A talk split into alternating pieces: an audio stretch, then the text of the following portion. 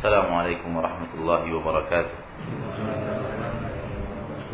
الحمد لله رب العالمين، والصلاة والسلام على أشرف الأنبياء والمرسلين وعلى آله وأصحابه أجمعين.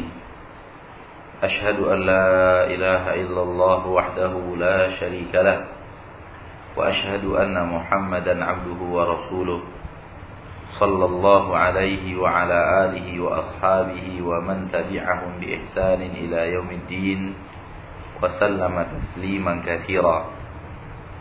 يا أيها الذين آمنوا اتقوا الله حق تقاته ولا تموتن إلا وأنتم مسلمون. يا أيها الناس اتقوا ربكم الذي خلقكم من نفس واحدة وخلق منها زوجها وبث منهما رجالا كثيرا ونساء، واتقوا الله الذي تساءلون به والأرحام إن الله كان عليكم رقيبا. يا أيها الذين آمنوا اتقوا الله وقولوا قولا سديدا يصلح لكم أعمالكم ويغفر لكم ذنوبكم، ومن يطع الله ورسوله فقد فاز فوزا عظيما. أما بعد، الحمد لله. Puji dan syukur kehadirat Allah Tabaraka wa Ta'ala Rabbul Izzati wal Jalalah, yang mana Allah subhanahu wa ta'ala waalaikumsalam kembali mempertemukan kita untuk bersama-sama belajar ilmu syar'i, saling nasihat-nasihati dalam kebenaran, nasihat-nasihati dalam kesabaran, duduk bersimpuh menuntut ilmu. Rasulullah SAW bersabda di dalam hadis yang diriwayatkan oleh Imam Muslim, "Man salaka tariqan yaltamisu fihi ilman, sahalallahu lahu bihi tariqan ilal jannah." Barang siapa yang menempuh suatu jalan, di jalan itu dia menuntut ilmu, maka Allah akan mudahkan untuknya jalan menuju surganya. Maka ini yang membuat kita senantiasa termotivasi untuk selalu berada di atas ilmu, membaca kitab-kitab para ulama, mempelajarinya bersama ikhwan dan akhwat. Di samping kewajiban kita sebagai seorang muslim dan muslimah untuk belajar, namun di sana pasti banyak sekali hal-hal yang Allah Subhanahu wa Ta'ala berikan kepada kita. Salah satu di antara yang terbaik adalah dimudahkan untuk kita jalan menuju surga Allah Subhanahu wa Ta'ala. Menuntut ilmu di sini bisa mencakup dua makna. Sebagaimana jalan ke surga di sini juga bisa mencakup dua makna. Barang siapa yang berjalan di atas sebuah jalan menuntut ilmu, makna yang pertama, jalan yang hakiki. Jalan yang hakiki, yaitu dia pergi dari rumahnya, keluar dari rumahnya, berjalan di sebuah jalan, pergi ke sebuah tempat untuk menuntut ilmu. Baik perjalanannya itu singkat atau perjalanannya itu panjang, jauh ke negeri orang. Maka ketika dia keluar dari rumahnya, menempuh sebuah perjalanan untuk menuntut ilmu, itu makna daripada hadis. Barang siapa yang berjalan di sebuah jalan untuk menuntut ilmu, keluar dari rumahnya, pergi berjalan menuntut ilmu. Atau waalaikumsalam, makna berjalan di suatu jalan maknawi, jalan ilmu, yaitu membaca, mendengarkan, memahami, menghafalkan, mengulang, berdiskusi. Walaupun dia tidak mesti harus berjalan keluar dari rumahnya, pergi bersafar, pergi ke sebuah daerah, pergi ke sebuah negeri, tapi dia duduk di tempatnya, dia buka kitab para ulama, diskusi dia dengan istrinya, diskusi dengan anaknya, dihafalkan poin-poin penting, dibaca kitab-kitab para ulama, walau di rumah kita sendiri. Ini adalah jalan untuk menempuh perjalanan sebuah ilmu. Maka kedua-dua makna ini tercakup di dalam hadis tadi. Barang siapa yang berjalan di sebuah jalan untuk menuntut ilmu, Allah mudahkan untuknya jalan ke surga juga dua makna, maknawi dan hakiki. Maknawi adalah Allah mudahkan untuknya jalan ke surga, mengetahui mana jalan yang diridhoi oleh Allah dan mana jalan yang tidak diridhoi oleh Allah. Allah mudahkan untuknya. Orang yang serius mencari ilmu yang hak, Allah akan mudahkan untuknya mengetahui mana yang hak, mana yang batil, mana yang sahih, mana yang salah. Assalamualaikum warahmatullahi wabarakatuh. Mana yang sunnah, mana yang tidak sunnah, mana yang bid'ah. Sehingga ketika dia tahu mana jalan yang hak, mana jalan yang batil, mudah baginya untuk ke surga, karena dia sudah terang baginya jalan menuju surga. Yang hak adalah jalan menuju surga, sebagaimana yang batil adalah jalan menuju neraka. Mudah baginya untuk mengetahui jalan menuju surga, karena dia jelas baginya ini hak, ini batil. Ini jalan ke surga maknawi. Jalan ke surga hakiki. Nanti di akhirat Allah mudahkan untuk orang muslim yang rajin menuntut ilmu jalan menuju surga Allah Subhanahu wa taala. Dan kesemuanya tentu kita inginkan untuk kita dapatkan. Ikhwani dan akhwat fid din, hadirin wal hadirat rahimakumullah. Terhalang kita dalam sebuah kegiatan yang tidak bisa dielakkan. Namun alhamdulillah kembali kita dipertemukan oleh Allah Subhanahu wa taala untuk sama-sama membaca masalah akidah dan sama-sama memahaminya, mempelajarinya. Pada kesempatan yang lalu, bagi ikhwan yang memegang kitab terjemahan yang telah dijadikan standar, sekarang ke halaman 80 ya. 84. Coba lihat. Enggak, di halaman 80. 80-nya belum. 81. Di halaman 81. Dan bagi ikhwan yang memegang kitab, sebagian kecil ada yang memegang fotokopi kitab saya ini, di halaman 57. Sebelum kita memulai, kita kembali sedikit ke belakang ya, karena ini bersambung. Karena kita sedang putus di tengah jalan, di tengah alenia, maka kita berbalik sedikit ke belakang secara ringkas. Fadilatul Syekh Muhammad bin Abdul Wahab berkata bahwa idza arafta dzalik, setelah kamu ketahui yang telah lalu, wa arafta anna tariqa ila Allah taala la budda lahu min a'da'i qa'idina alaihi, engkau akan tahu bahwasanya jalan menuju Allah Subhanahu wa taala, jalan menuju dakwah pasti memiliki musuh-musuh yang senantiasa menghalangi dakwah tersebut. Ahli fasahatin wa ilmin wa hujaj, mereka juga fasih dalam berbicara, mereka juga punya ilmu, mereka juga punya hujjah-hujjah. Fal wajibu 'alaika an ta'lama min dinillahi, yang wajib atasmu wahai muslim, wahai muslimah, engkau mengetahui, belajar agama Allah, mayiru silahan laka, yang mana ilmu yang kamu ketahui ini harus menjadi senjata bagimu. Tuqatilu bihi haula'i syayatin, engkau perangi dengan ilmu ini, dengan memakai ilmu ini mereka-mereka tersebut, para syaitan-syaitan jin dan manusia. Alladzina qala imamuhum wa muqaddimuhum li rabbika 'azza wa jal, yang mana pemimpin mereka, pendahulu mereka syaitan, yaitu iblis, telah berkata kepada Rabb kita Azza wa Jal, la'udanna lahum siratakal mustaqim, aku akan jauhkan mereka dari jalanmu yang lurus.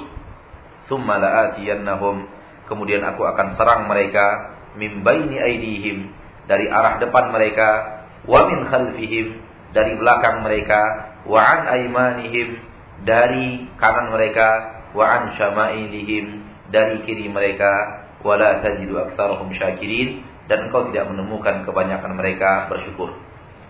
Sampai di sini pertemuan kita yang lalu, dan sebenarnya pertemuan kita yang lalu sampai yang sebelum ayat. Sampai yang sebelum ayat. Baik, kita masuk kepada ayat dulu, baru kita sambung ke halaman berikutnya.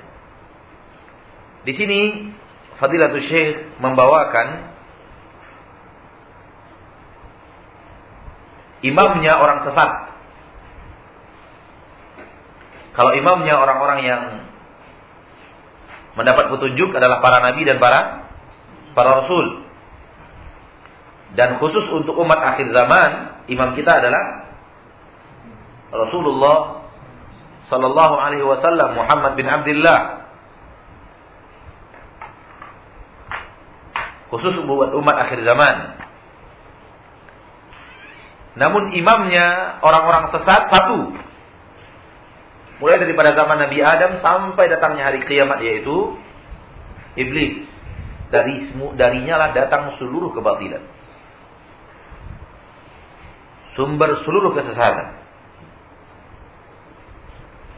Itulah pemimpin mereka, itulah imam mereka, itulah yang mereka ikuti. Iblis telah menyiapkan perangkap-perangkap yang sangat banyak. Perangkap-perangkap yang sangat tidak terhitung jumlahnya. Saya sering memberikan permisalan kepada kaum muslimin, mudah-mudahan bermanfaat. Permisalan itu adalah, bayangkan seandainya ada seorang lelaki yang mulai dari pandainya dia berpikir. Ini ilustrasi saja. Seorang lelaki yang pandai berpikir. Mulai dia pandai berpikir, yang dipikirkannya itu bagaimana cara nipu orang. Dia terlahir dari keluarga kaya, dia tidak memikirkan makan dan minumnya. Mulai dia pandai berpikir, yang dia pikirkan bagaimana cara bisa menipu orang. Sekarang lelaki itu telah berusia 80 tahun. Setiap hari dia memikirkan bagaimana cara menipu orang, bagaimana kata untuk menipu orang, bagaimana caranya biar orang bisa tertipu. Sekarang lelaki itu semenjak dia pandai berpikir, sekarang umurnya sudah 80 tahun. Alangkah mahirnya orang ini dalam menipu. Alangkah indahnya kata-katanya, padahal di dalamnya adalah racun. Alangkah pandainya dia membujuk konsumen untuk tergiur, padahal sebenarnya itu adalah kecelakaan bagi konsumen itu sendiri.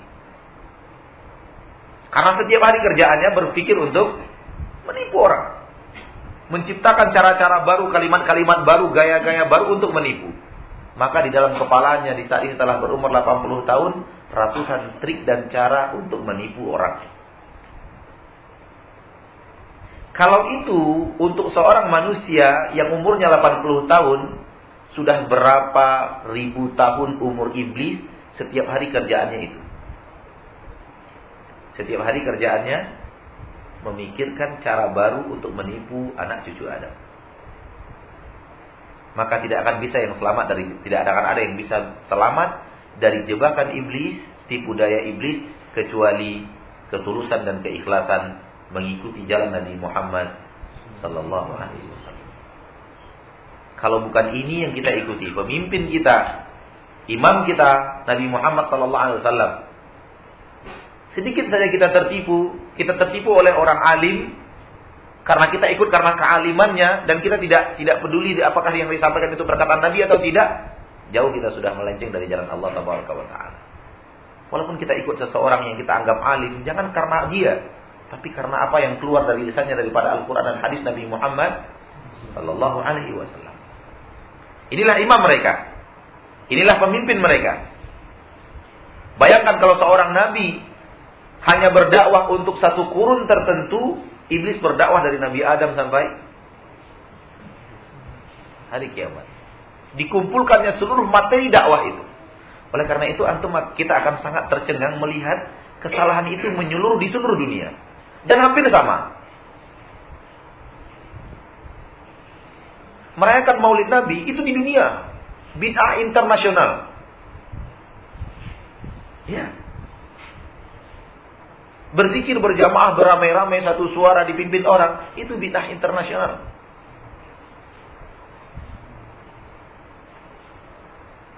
Cinta kepada kuburan, orang-orang saleh berdakwah, berdoa di sana, memberikan persembahan, memberikan sesajian, menganggap itu, membaca Al-Quran di situ, berdoa di situ akan lebih dekat kepada Allah, lebih mudah untuk itu, mengambil berkah dari airnya, dari menyentuhnya, dari segala macam, bid'ah internasional. Syirik internasional. Karena datang dari seorang imam. Imam dalam kekufuran, imam di dalam kebatilan, imam di dalam kesyirikan. Dialah yang telah diingatkan oleh Allah Tabaraka wa Ta'ala kepada kita. Dahulu sebelum Nabi Adam menjejakkan kaki di permukaan bumi, telah bersumpah di hadapan Allah, la'aq'udanna lahum siratakal mustaqim, aku akan membuat mereka tersingkir dari jalanmu yang lurus. Di depan Allah, Iblis telah mengumandangkan ikrar, ingin bersumpah untuk, dia bersumpah pakai nama Allah, bersumpah dengan keagungan Allah untuk menyesatkan manusia dari jalan Allah.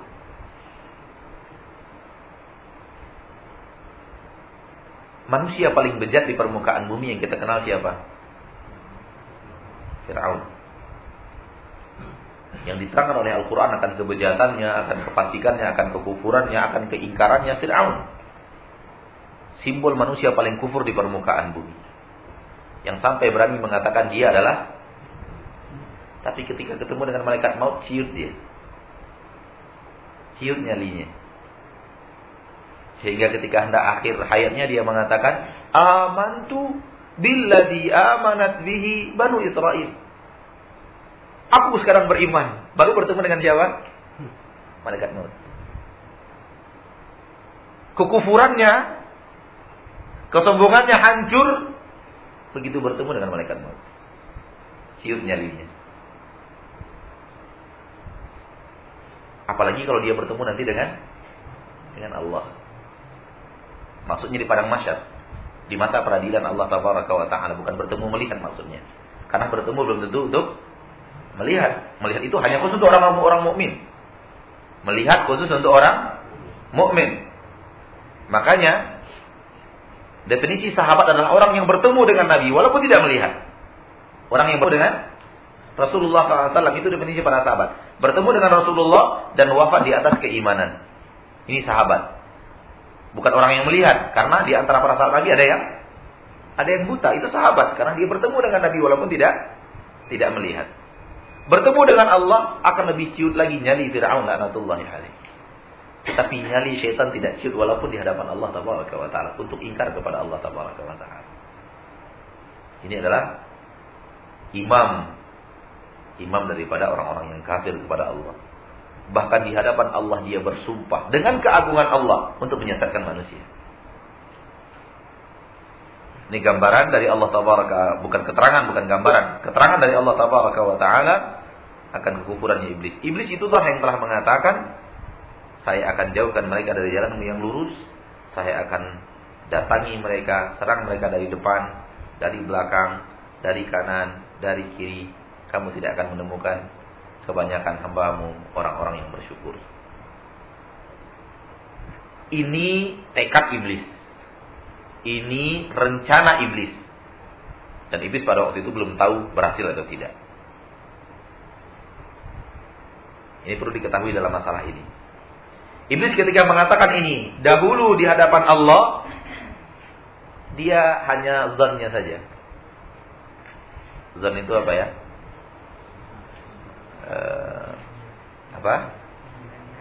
Dia mengira-ngira saja.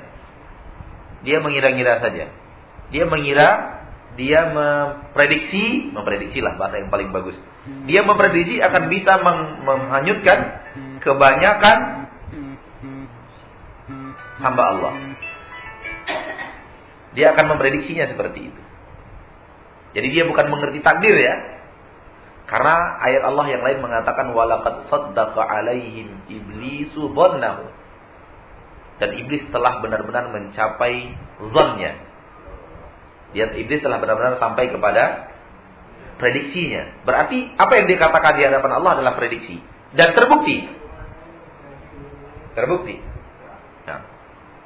Nah ini adalah bahagian daripada satu yang harus kita ketahui.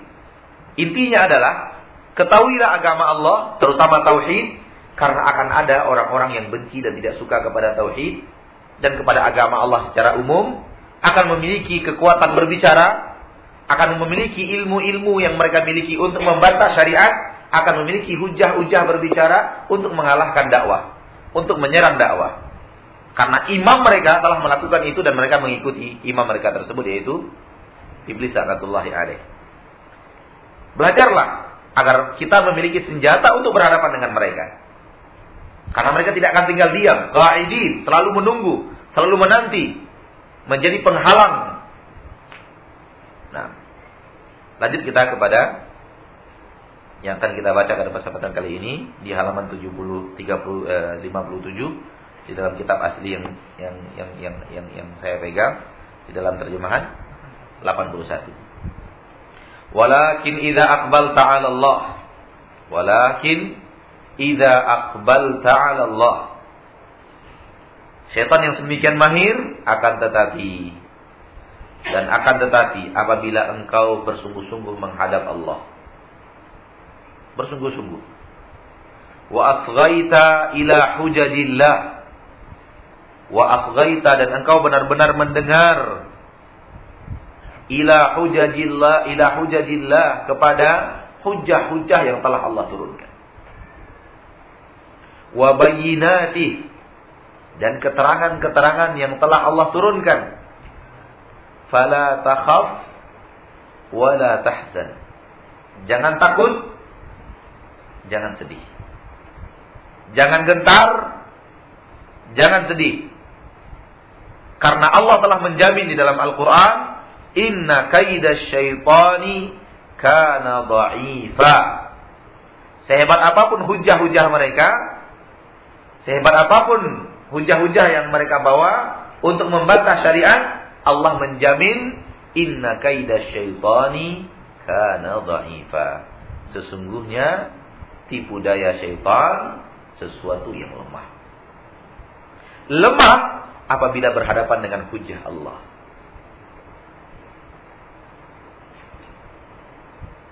Kuat apabila kita menghadapinya bukan dengan hujah Allah. Terasa kuatnya. Tetapi apabila dihadapi dengan hujah yang telah datang daripada Allah dan keterangannya, maka semua itu lemah. Semua itu lemah. Karena Allah menjaminnya lemah. Sampai di situ diterimanya atau lanjut? Ya. Kita lanjutkan terjemahannya, nanti kita kembali untuk mensyarahnya. Wal 'amiyyu minal muwahhidin, seorang yang awam dari kalangan orang-orang yang bertauhid.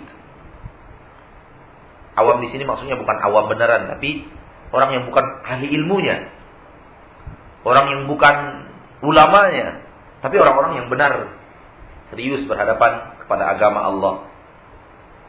Bukan amir, artinya tidak tahu apa-apa, bukan itu. Tapi orang awam di sini maksudnya yang bukan ulamanya. Seorang yang ami daripada orang-orang yang bertauhid, yaglibul alafa min ulama'i ha'ula'il musyrikin, akan mampu untuk mengalahkan 1000 dari ulama-ulamanya orang-orang musyrikin. Kama qala ta'ala, sebagaimana firman Allah Subhanahu wa ta'ala, wa inna jundana lahumul ghalibun, sesungguhnya tentara-tentara kami, merekalah orang-orang yang menang. Sampai di situ ya. Ikhwani wa akhwati fid din, rahimani wa rahimakumullah. Tidak satu pun kebatilan yang ada, ini kaidah ya, ini kaidah. Santum catat. Tidak satu pun kebatilan di permukaan bumi ini yang ada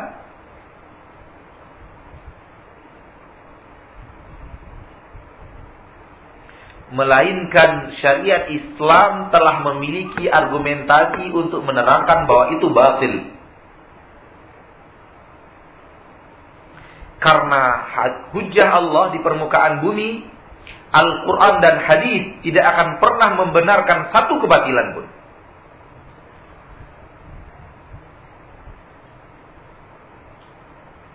Wahyu-wahyu yang telah Allah turunkan sempurna, sehingga tidak akan ada satu kebatilan pun yang bisa berdiri di hadapan kebenaran yang telah diturunkan oleh kitabullah dan hadis Rasulullah sallallahu alaihi wasallam. Oleh karena itu disebutkan bahwa Al-Qur'anul Karim adalah penerang segala sesuatu kepada Nabi Muhammad sallallahu alaihi wasallam. Oleh karena itu beliau katakan, "Idza aqbalta 'ala Allah," ketika engkau mau menghadap Allah. Dirimu, jiwamu, badanmu, pikiranmu, ilmumu, kembalikan kepada apa yang Allah Subhanahu wa taala bawa, turunkan. Wa asghaita ila ujadillah. Engkau mendengarkan hujah-hujah Allah. Mendengar bukan sekedar mendengar kemudian hilang. Akan tetapi mengetahui hujah-hujah Allah, mempelajari hujah-hujah Allah, mempelajari syariat Islam yang hak. Maka semua akan jelas. Semua akan jelas. Yang halal kelihatan jelas halalnya, yang haram kelihatan jelas haramnya.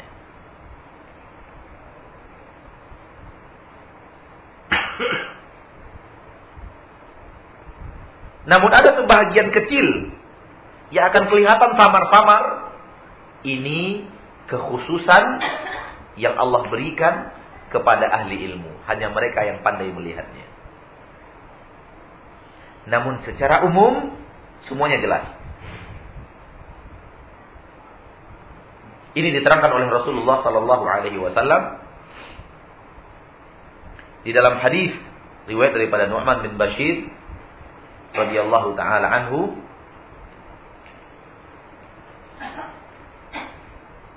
Innal halala bayyinun wa innal harama bayyinun wa bainahuma umurun mushtabihat la ya'lamuhunna katsirun minan nas. Sesungguhnya yang halal jelas, yang haram jelas, namun ada umurun mushtabihat. Ada masalah-masalah yang samar-samar. La ya'lamuhunna, tidak ada yang mengetahui masalah ini. Apakah dia masuk ke halal atau yang haram? Katsirun minan nas, kebanyakan manusia. Kebanyakan manusia susah untuk melihatnya, masuk yang haram kah atau masuk yang halal. Kebanyakan manusia, namun ada sedikit manusia yang bisa melihatnya. Siapa dia? Para ulama. Namun apabila kita kembali kepada jalan yang hak, akan kelihatan terang. Karena agama ini lebih terang daripada sinar matahari. Agama ini dikatakan oleh Rasulullah SAW lebih terang daripada sinar matahari. Karena sinar matahari tidak akan menerangi jalan di malam hari. Sementara Islam menerangi jalan di malam hari, apatah lagi siangnya. Nabi mengatakan, "Taraktukum 'alal mahajjatil baydha, lailaha kanahariha." Aku tinggalkan kalian di sebuah jalan menuju Allah diterangi oleh sunnah Rasulullah SAW, keterangan dari Rasulullah. Jalan ini siangnya, malamnya bagaikan siang. Malamnya bagaikan siang. Lalu bagaimana dengan siangnya? Saking terangnya cahaya yang datang, cahaya ilmu yang datang dari Nabi Muhammad. Sampai Nabi Muhammad SAW menggambarkan cahayanya itu lebih terang daripada cahaya matahari. Tapi dengan syarat. Aqbalta. Kamu benar-benar serius. Ya Allah. Apa yang Allah katakan, apa yang Rasulullah katakan, serius. Terima. Tapi kalau masih pikirkan dulu, iya tak, enggak. Betul enggak nih, betul enggak nih. Ya, itu enggak serius. Asghaita, simak dengan baik keterangan daripada Allah dan Rasulnya, pelajari dengan baik, maka akan terang jalan. Ketika terang jalan, bagaimanapun cara orang menggoda kita untuk menerangkan ini halal ini haram, dibolak-balik oleh dia, yang halal dijadikan haram, yang haram dijadikan halal, tidak mempan. Ya karena jalannya jelas. Sebuah perumpamaan yang juga sering saya sampaikan, mudah-mudahan bermanfaat. Kita kalau sudah tahu, nggak akan bisa orang menipu kita. Betul tidak? Semua kita yang tahu sekarang, yang sekarang ini tahu kemana jalan. Kalau sekarang kita ambil kendaraan mobil, tahu jalan ke Jakarta, bagaimanapun orang berusaha untuk tipu kita, kita nggak akan bisa tersesat. Karena kita sudah tahu jalan menuju Jakarta. Yang tidak tahu jalan ke Jakarta, nah itu sangat mudah nipunya. Sangat mudah nipunya. Nanti ke sini, nanti ke sini, ke sini. Sangat mudah nipu. Karena dia tidak tahu jalan. Setelah ini beloknya ke mana? Setelah ini beloknya ke mana? Setelah ini ke mana beloknya? Ke mana beloknya? Tapi bagi yang tahu dan sudah lalu lalang dalam dunia transportasi Pekanbaru Jakarta, bagaimanapun orang menipunya, dia tidak akan tertipu karena dia tahu jalan. Nah, bagi yang tahu hujah-hujah Allah, yang belajar, yang mengetahuinya, inna kaida syaitani kana dhaifa. Tipu daya syaitan lemah. Nampak. Saya sering menyampaikan ke kawan-kawan, ini bukan ilustrasi, kebenaran yang kita lihat. Selama ini sebahagian kita mungkin ya, bukan semuanya. Akan tetapi ini terjadi banyak. Selama ini bertahun-tahun kita hanyut dan tidak tahu ini suatu hal yang terlarang dalam agama Islam. Kita menganggapnya sebuah pendekatan diri. Kita menganggapnya sebuah ibadah. Kita menganggapnya sebuah bentuk kecintaan kepada Nabi Muhammad SAW. Bertahun-tahun. Namun ketika kita mulai mendengar seruan dakwah yang hak, ketaatan kepada Rasulullah, jangan lakukan sesuatu yang tidak disampaikan Rasulullah, hanya dalam waktu sekian bulan, mungkin sekian minggu, kita sudah tahu. Ternyata yang bertahun-tahun kita anggap sebagai ibadah malah sesuatu yang menjauhkan kita dari jalan Allah Subhanahu wa ta'ala. Coba lihat terangnya jalan. Selama ini kita ikuti jalan ini, kita ikuti jalan itu, kita ikuti jalan ini, kita ikuti jalan itu, kita ikuti ini, kita ikuti, semuanya sama. Mengantarkan kita kepada sesuatu, satu hal yang sama, buta terhadap mana yang Allah ridhoi, mana yang tidak Allah ridhoi. Namun ketika mendengar suara Al-Quran dan hadis disampaikan oleh ustaz-ustaz kita yang mudah-mudahan kita berharap bersatu di atas jalan kebenaran, oh ini ternyata permasalahan. Oh selama ini bertahun-tahun saya hanyut di dalam kebatilan. Oh selama ini bertahun-tahun saya hanyut di dalam sesuatu yang tidak mendekatkan diri saya kepada Allah. Selama ini saya bertahun-tahun hanyut dalam kebiasaan masyarakat saja. Selama ini saya bertahun-tahun hanyut di dalam obrolan orang-orang yang tidak bisa bertanggung jawab atas apa yang dia dakwahkan. Dan ini yang sering membuat masyarakat kita merasa aneh terhadap dakwah yang hak. Selama ini bertahun-tahun dia menjadi pengikut setia, baru belajar 2 minggu, 3 minggu, 2 bulan, 3 bulan sudah membantah. Dan anehnya lagi ketika membantah, ustaz yang bertahun-tahun dia belajar gak bisa jawab. Seperti yang saya katakan, ini terjadi pada diri sebahagian kita. Betul atau tidak? Ya. Lihat jalan yang hak, jalan yang lurus. Mudah sekali. Dia mudah untuk dipahami, masuk logika yang sehat, berdasarkan ketentuan yang jelas. Bertahun-tahun orang menjalankannya, bertahun-tahun dia menjadi juru dakwah, ditanya gak bisa jawab. Lihat hujah Allah yang hak. Oleh karena itu Allah menerangkan dalam Al-Quran, inna kaida syaitani kana dhaifa.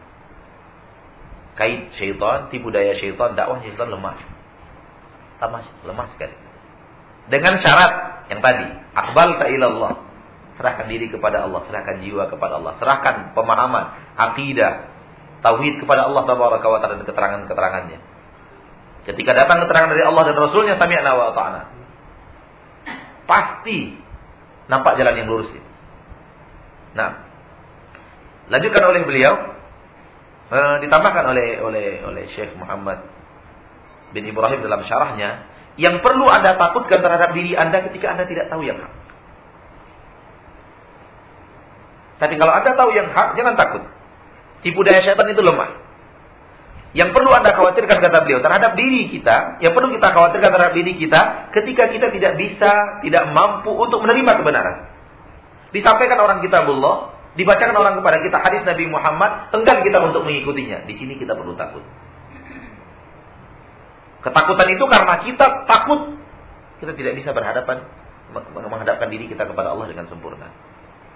Di saat itu akan datang tipuan syaitan kepada kita. Walaupun di depan jalan kita ini ada 1000 jalan. Dan jalan Allah hanya satu. Sementara kiri dan kanannya 999 jalan ciptaan syaitan. Tidak perlu takut. Kalau kita sudah tahu jalan yang satu itu. Itu yang beliau bawakan di sini. Dan beliau tambahkan dengan mengatakan sesungguhnya orang yang mengikuti jalan syaitan karena dia mengikuti syaitan. Bukan karena syaitan itu kuat. Dia yang telah memberikan kesempatan kepada syaitan untuk memimpin dirinya. Dia yang memberikan kesempatan kepada syaitan dengan kepatuhannya kepada bisikan syaitan. Sebenarnya syaitan itu tidak kuat. Dan syaitan telah mengaku di hadapan Allah, yang tidak mampu kugoda adalah hamba-hambamu yang ikhlas. Ikhlas menjadi hamba Allah, tidak berani menentang perkataan Allah, tidak berani menentang perintah Allah, tidak berani menentang larangan Allah. Ini orang yang ditakuti oleh syaitan.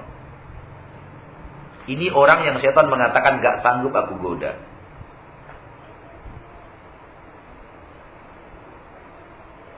Dan inilah sebenarnya makna asyhadu an la ilaha illallah wa asyhadu anna Muhammadan Rasulullah.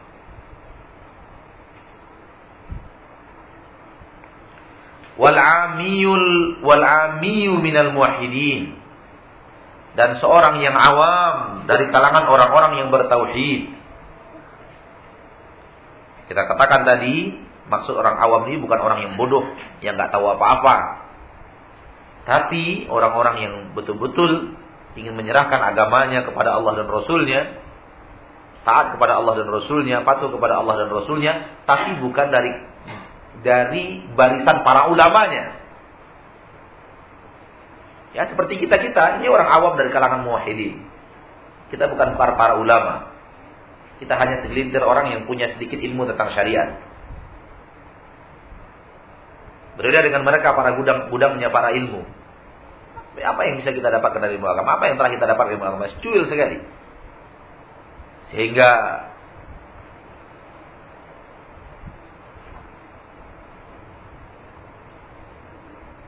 jauh ribuan jutaan miliaran kilometer antara kita dan istilah seorang alim atau ulama.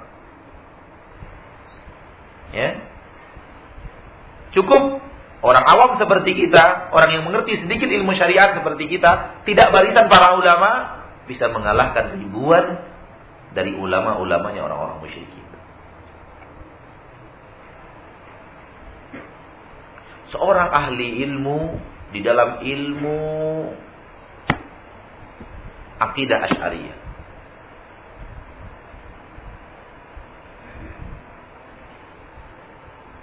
Suatu saat berceramah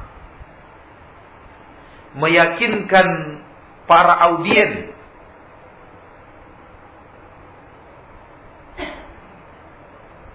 bahwa Allah Subhanahu wa taala tidak berada di atas. Tidak berada di atas.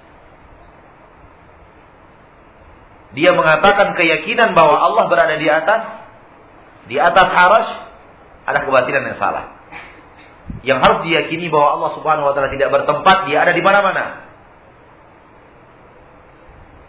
Dengan segala macam argumentasi, dengan segala macam dalil, dengan segala macam cara berpikir, dengan segala macam filosofi, dengan segala macam argumentasi akal yang dia bawakan, meyakinkan para jamaahnya di hadapan khalayak ramai.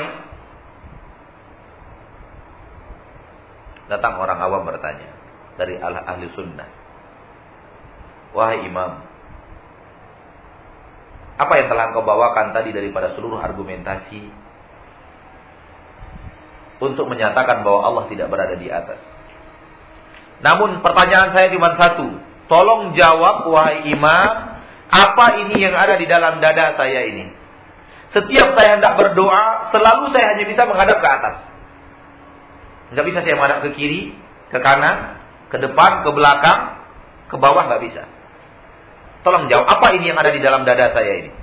Setiap saya hendak berdoa kepada Allah, setiap saya hendak meminta kepada Allah, yang bisa saya lakukan itu hanya ke atas.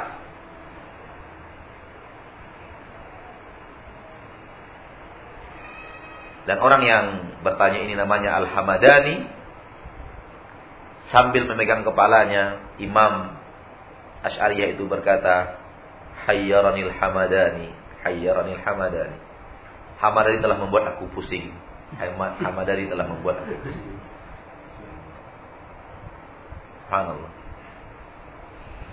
Ikhwani wa akhwati fi din, rahimani wa rahimakumullah. Kelebihan Syekhul Islam Ibnu Taimiyah, dan ini diakui oleh seluruh para ulama. Kelebihan Syekhul Islam Ibnu Taimiyah,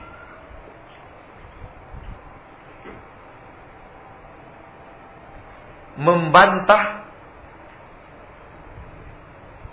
sebuah kebatilan dengan dalil yang mereka bawa. Biasanya orang-orang yang punya syubhat, yang salah memahami, mereka juga berdalilkan dengan mereka berdalilkan dengan hadis Nabi SAW. Dan itu yang membuat mereka akhirnya terperosok ke dalam jebakan syaitan, memahami sesuatu yang salah, tidak sesuai dengan yang semestinya mereka pahami.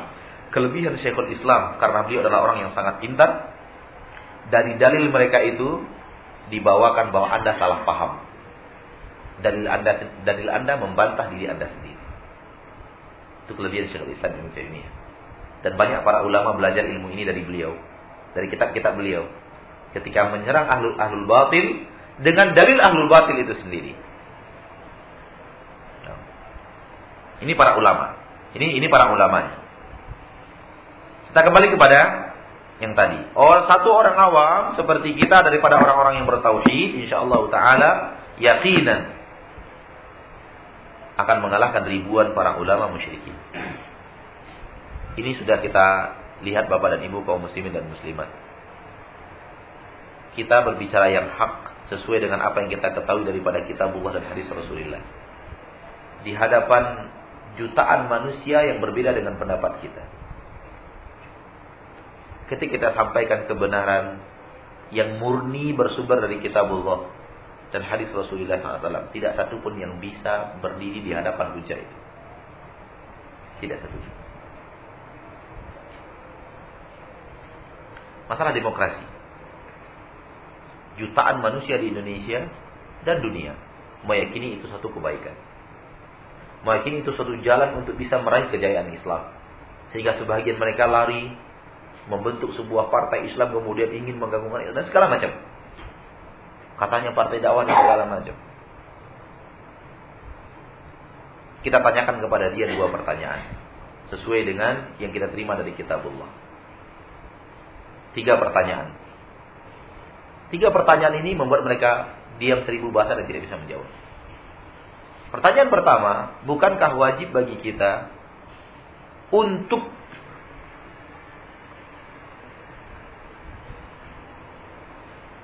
berakidah, berkeyakinan yang berhak memimpin, hukum yang berhak ditegakkan di permukaan bumi hanya hukum Allah semata? Bukankah wajib kita meyakininya? Hukum Allah lah yang harus memimpin manusia? Mereka menjawab ya. Pertanyaan saya yang kedua, bukankah wajib hukumnya bagi seorang muslim dan muslimah, kalau hukum Allah itu disingkirkan, diganti dengan hukum yang dibuat oleh manusia sendiri, bukankah wajib hukumnya kita menolak, kita protes, kita tidak suka ketika hukum Allah disingkirkan, digantikan dengan hukum yang kita buat sendiri?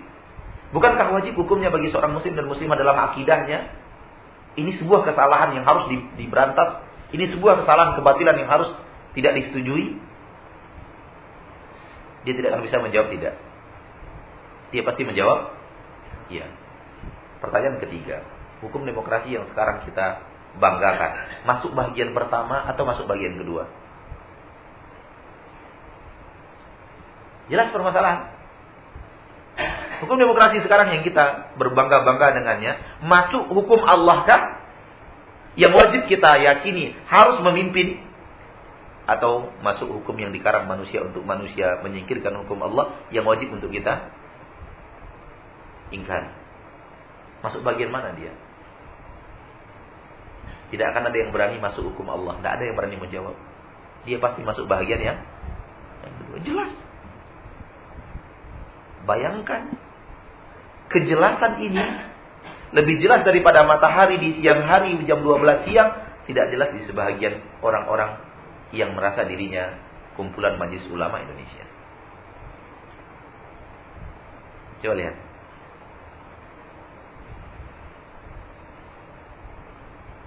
Agama Islam itu tidak susah-susah.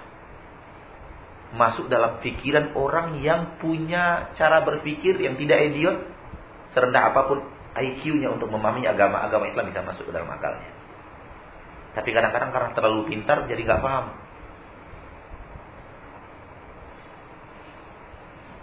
Kepada ibu kaum muslimin dan muslimat rahimani wa rahimakumullah. Ini yang telah kita bawakan kemana-mana.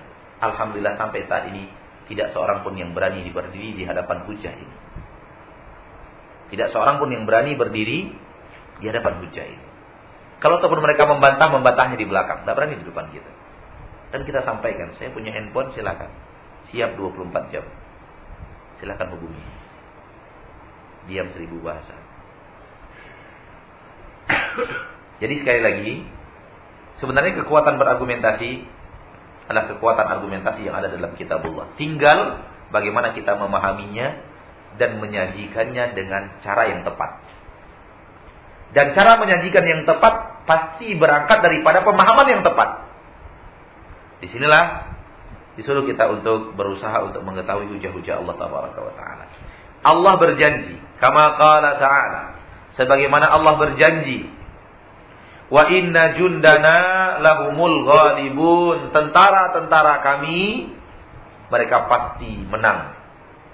Allah berjanji. Tentara Allah adalah orang yang memiliki hujah-hujah yang telah Allah turunkan, keterangan-keterangan yang Allah turunkan. Lanjut kepada halaman berikutnya karena masalah masih terkait fajundullahi humul ghalibuna bil hujjati wal lisan. Tentara-tentara Allah merekalah orang-orang yang menang dengan hujjah dan lisan. Kama annahumul ghalibuna bisayfi wassinan, sebagaimana mereka juga orang-orang yang menang dengan pedang dan tombak. Sampai di situ? Terus kan? Wa innamal khaufu 'alal muwahhid alladhi yasluku at-tariq wa laysa ma'ahu silah. Sesungguhnya kekhawatiran adalah kepada orang yang bertauhid, yang berjalan di atas jalan wa laysa ma'ahu silah, namun dia tidak memiliki senjata. Sampai di situ atau lewat?